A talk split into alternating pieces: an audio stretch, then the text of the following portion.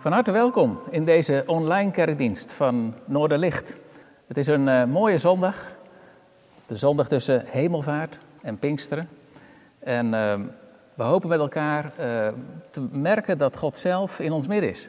Mijn naam is René van Loon, ik ben predikant in de Samaritaan, even hier iets, iets verderop. Het thema voor deze dienst dat is stilgezet. We worden stilgezet. Afgelopen donderdag was het Hemelvaartsdag. We gaan uh, twee stukjes uit de Bijbel lezen die daarover gaan. Ze zijn allebei geschreven door Lucas.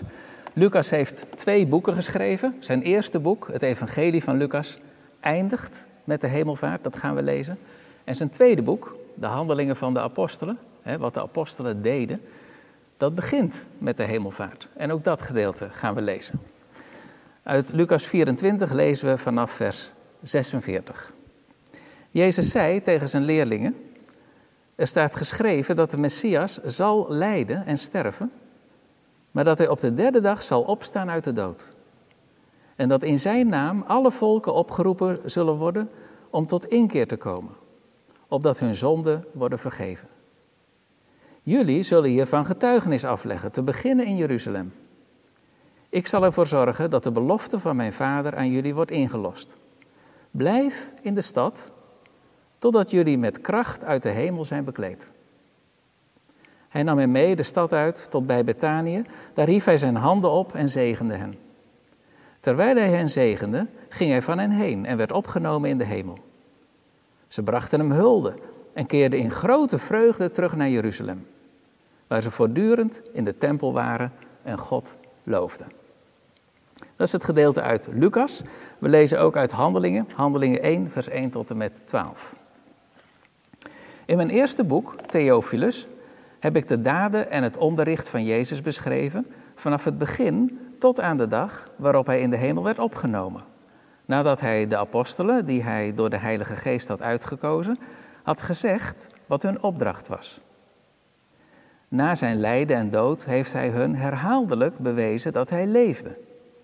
Gedurende veertig dagen is hij in hun midden verschenen en sprak hij met hen over het koninkrijk van God. Toen hij eens bij hen was, droeg hij hen op: Ga niet weg uit Jeruzalem, maar blijf daar wachten tot de belofte van de Vader, waarover jullie van mij hebben gehoord, in vervulling zal gaan. Johannes doopte met water, maar binnenkort worden jullie gedoopt met de Heilige Geest. Zij die bijeengekomen waren vroegen hem: Heer, gaat u dan binnen afzienbare tijd het koningschap over Israël herstellen? Hij antwoordde: Het is niet jullie zaak om te weten wat de Vader in zijn macht heeft vastgesteld over de tijd en het ogenblik waarop deze gebeurtenissen zullen plaatsvinden. Maar wanneer de Heilige Geest over jullie komt, zullen jullie kracht ontvangen en van mij getuigen in Jeruzalem, in heel Judea en Samaria, tot aan de uiteinden van de aarde. Toen hij dit gezegd had, werd hij voor hun ogen omhoog geheven en opgenomen in een wolk, zodat ze hem niet meer zagen. Terwijl hij zo van hen wegging en ze nog steeds naar de hemel staarden, stonden er opeens twee mannen in witte gewaden bij hen. Ze zeiden: Galileërs, wat staan jullie naar de hemel te kijken? Jezus, die uit jullie midden in de hemel is opgenomen, zal op dezelfde wijze terugkomen als jullie hem naar de hemel hebben zien varen. Daarop keerden de apostelen van de Olijfberg terug naar Jeruzalem. Deze berg ligt vlak bij de stad op een sabbatsreis afstand. Nou, dat zijn de gedeelten uit de Bijbel.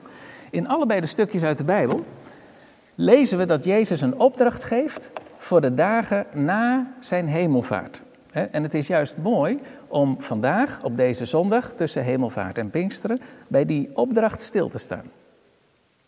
Wat is dat voor opdracht? We, lezen het in, uh, we lazen het in Lucas 24. Blijf in de stad totdat jullie met kracht uit de hemel zijn bekleed. En diezelfde opdracht hebben we ook gelezen uit Handelingen 1. Ga niet weg uit Jeruzalem, maar blijf daar wachten tot de belofte van de Vader, waarover jullie van mij hebben gehoord, in vervulling zal gaan. Die opdracht betekent dus een beperking. Blijf in de stad. Het is een beetje zoals we steeds horen van uh, premier Rutte: blijf zoveel mogelijk thuis. Maar het gaat eigenlijk nog verder. Jezus zegt niet: blijf zoveel mogelijk in de stad. Nee, hij zegt: blijf in de stad. En die stad, dat is Jeruzalem. De leerlingen van Jezus worden stilgezet. Net zoals wij in deze tijd stilgezet worden. Het is bijna een soort lockdown.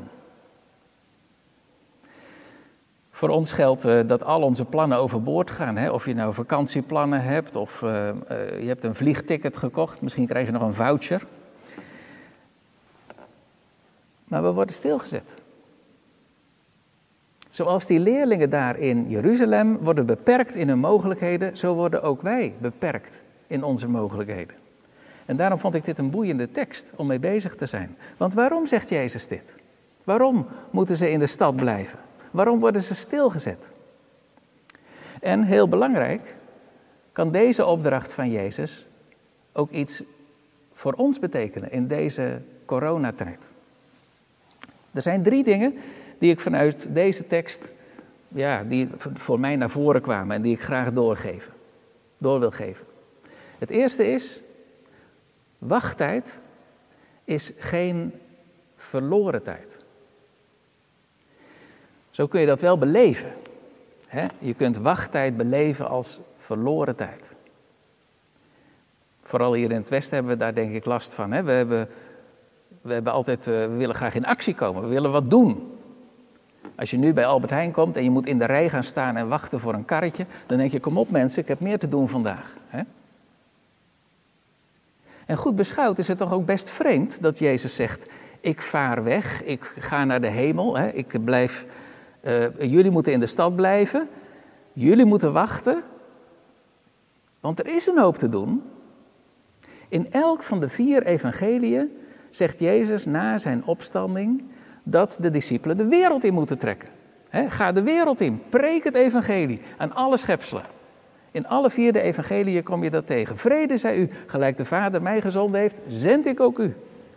ga dan heen, maak alle volken tot mijn discipelen. Dopen in de naam van de Vader en de Zoon en de Heilige Geest.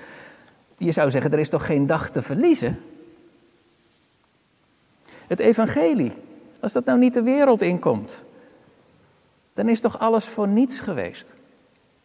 Hoe kunnen mensen in Jezus geloven als ze het niet weten wat hij gedaan heeft? En hoe kunnen ze het weten als er niemand naar hen toe komt om het te zeggen?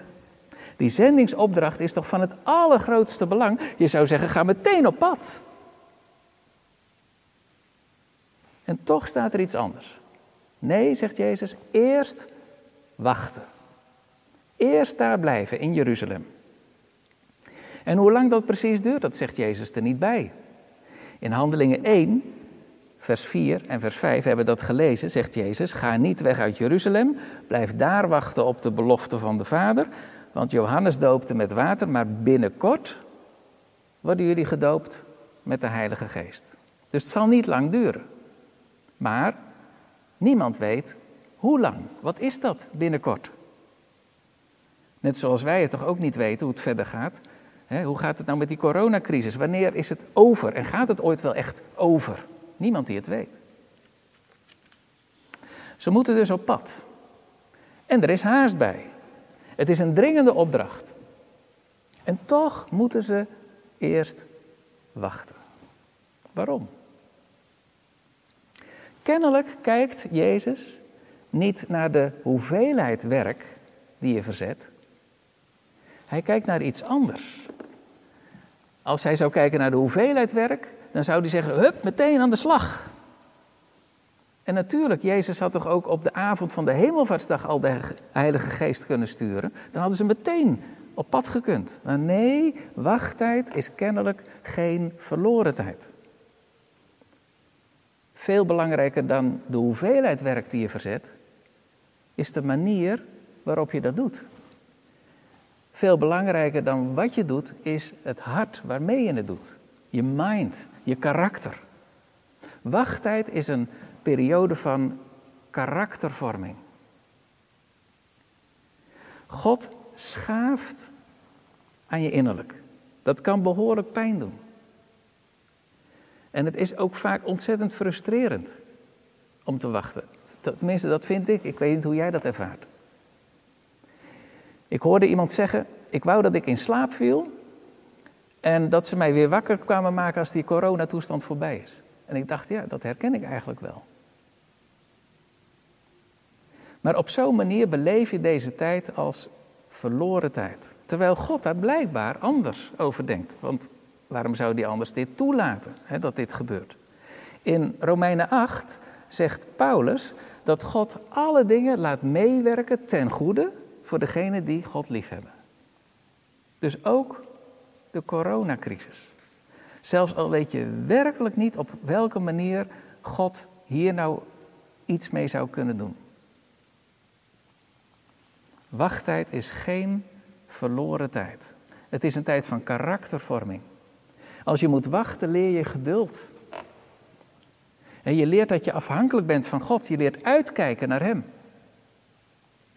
Misschien heb je allerlei plannen die nu doorkruist worden. Het ene moet je uitstellen, het andere valt gewoon in het water. Ook goede plannen.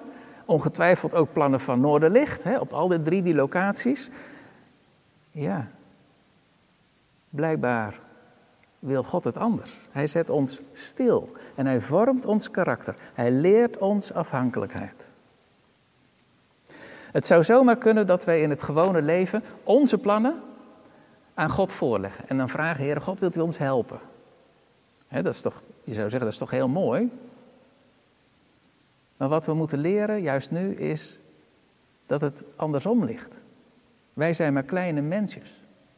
Het gaat niet om onze plannen en dat God ons dan daar wel bij zou kunnen helpen. Het is precies andersom. Het gaat om Gods plan. En wat wij daarin kunnen doen voor Hem. Deze wachttijd kan ons helpen om eigenlijk een soort Copernicaanse wending te ondergaan. Een ommekeer. Copernicus ontdekte dat de zon niet om de aarde heen draait, maar andersom. Niet de aarde is het middelpunt, maar de zon. En de aarde draait om de zon. Wij kunnen zomaar denken dat wij in het middelpunt staan. En dat God als een soort zon om ons heen draait. Maar juist door te wachten, juist door afhankelijkheid te leren, juist ook door onze onzekerheid, leren we scherp hoe het werkelijk zit. Zoals de aarde draait om de zon en niet andersom, zo draait ons leven om God en niet andersom. Wachttijd is geen verloren tijd. Ik las een interview met Marta van Abema. Zij is wethouder namens de ChristenUnie in de gemeente Twente-Rand, dus in het oosten van het land. Marta komt uit de zorg en zij las een oproep aan zorgmedewerkers om te gaan helpen in Brabant, op de IC's, die daar zo vol met coronapatiënten lagen. Ze heeft dat gedaan. Ze bleef vier dagen werken als wethouder, maandag tot en met donderdag. En dan ging ze vrijdag tot en met zondag in Brabant in een ziekenhuis werken. In dat interview vertelt ze een ontroerend verhaal over een patiënte die Maria heet. Toen Martha zich voorstelde, zei ze: Mijn naam is Martha. En ze vertelde, hierop reageerde die mevrouw verrast: Wat mooi, mijn naam is Maria. Vanaf toen we hadden we een bijzondere band met elkaar. Maria bleek een rooms-katholieke vrouw te zijn. We hadden erg bijzonder contact door alleen al onze namen uit te wisselen, Martha en Maria. Ook in al haar angsten kon ik ze bijstaan. Uiteindelijk genas Maria niet alleen van corona, maar ook van haar angsten. Dat vond ik mooi. Voor Maria werd die wachttijd in het ziekenhuis veel meer dan een wachttijd. Het was niet verloren tijd. Ze werd verlost van haar angsten. Je kunt deze periode, in deze periode de dagen aftellen, hè, zoals een gevangene in zijn cel, zo met van die turfjes. Maar het kan ook anders. De bokser Mohammed Ali moet eens gezegd hebben: tel geen dagen, maar laat de dagen tellen. En dat is het. Wachttijd is geen verloren tijd. Het tweede wat ik wil zeggen over die opdracht van Jezus, denk aan je wortels. Want wat zegt Jezus in Handelingen 1? Hij zegt: ga niet weg uit Jeruzalem. Dat is niet zomaar willekeurig een stad hier of daar. Jezus zegt niet, nou ja, het maakt niet uit waar jullie zijn. Als jullie nou maar bij elkaar blijven, dan komt de Heilige Geest wel. Ja, God kan toch overal die Heilige Geest uitzenden? Nee, hij zegt, ga niet weg uit Jeruzalem. Daar moeten jullie zijn. Het is vooral uh, Lucas die dat erg benadrukt. Zijn evangelie begint in Jeruzalem en eindigt in Jeruzalem. Zijn tweede boek Handelingen begint ook weer in Jeruzalem. En pas aan het eind gaat het de wereld in. En dat boek eindigt dan in Rome, het centrum van de wereld. Dat is niet in elk evangelie zo. Het evangelie van Johannes en van Matthäus, allebei die evangelieën eindigen in Galilea, helemaal ver in het noorden.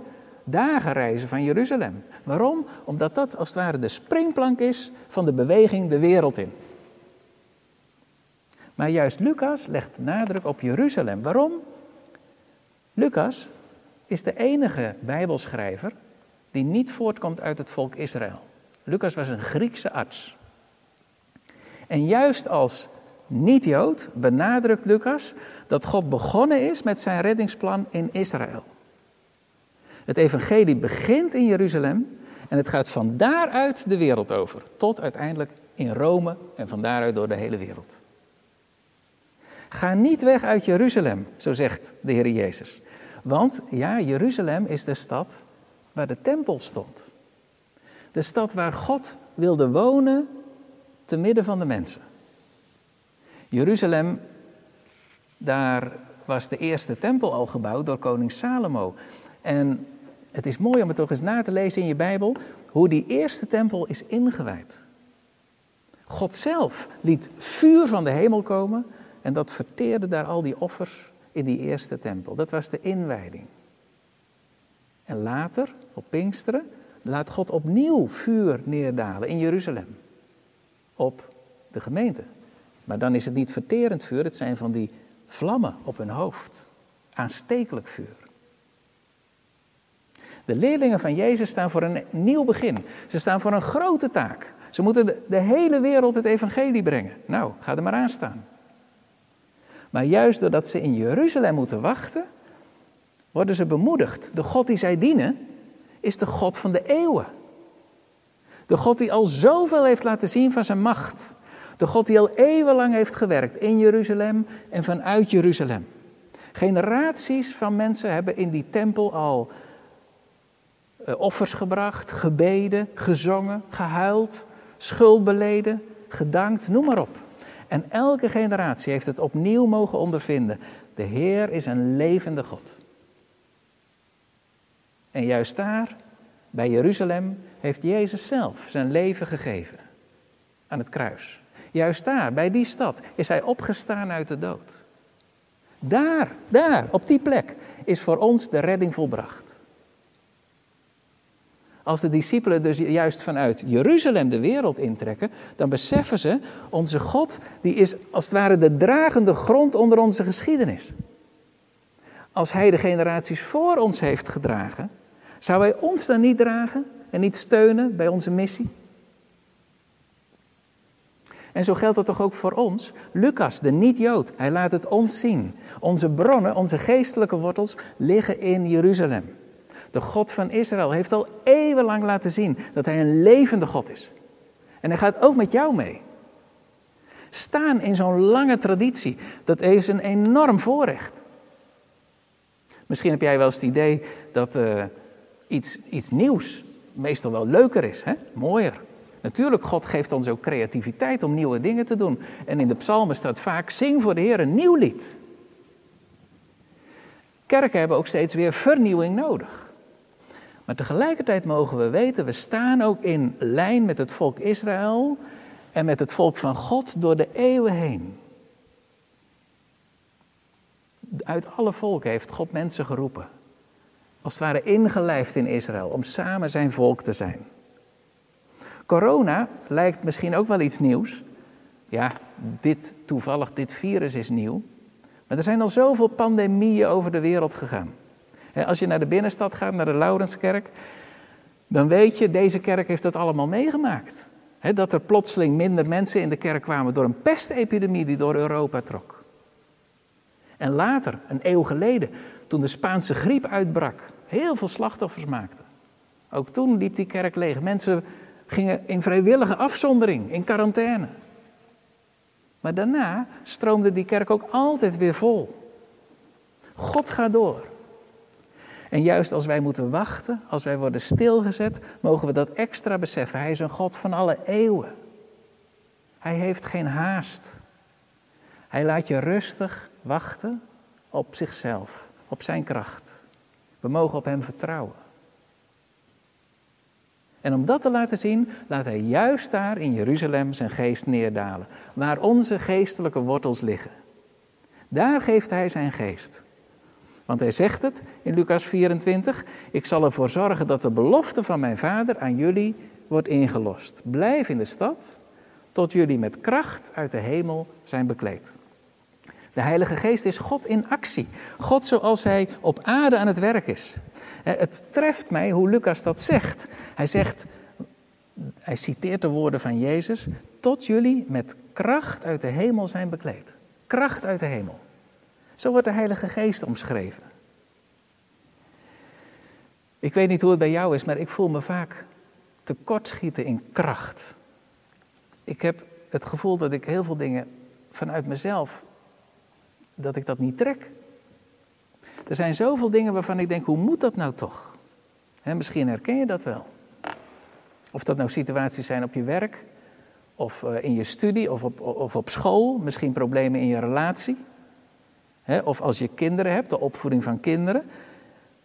Zorg voor kinderen, je kunt financiële moeilijkheden hebben. Er kan van alles misgaan.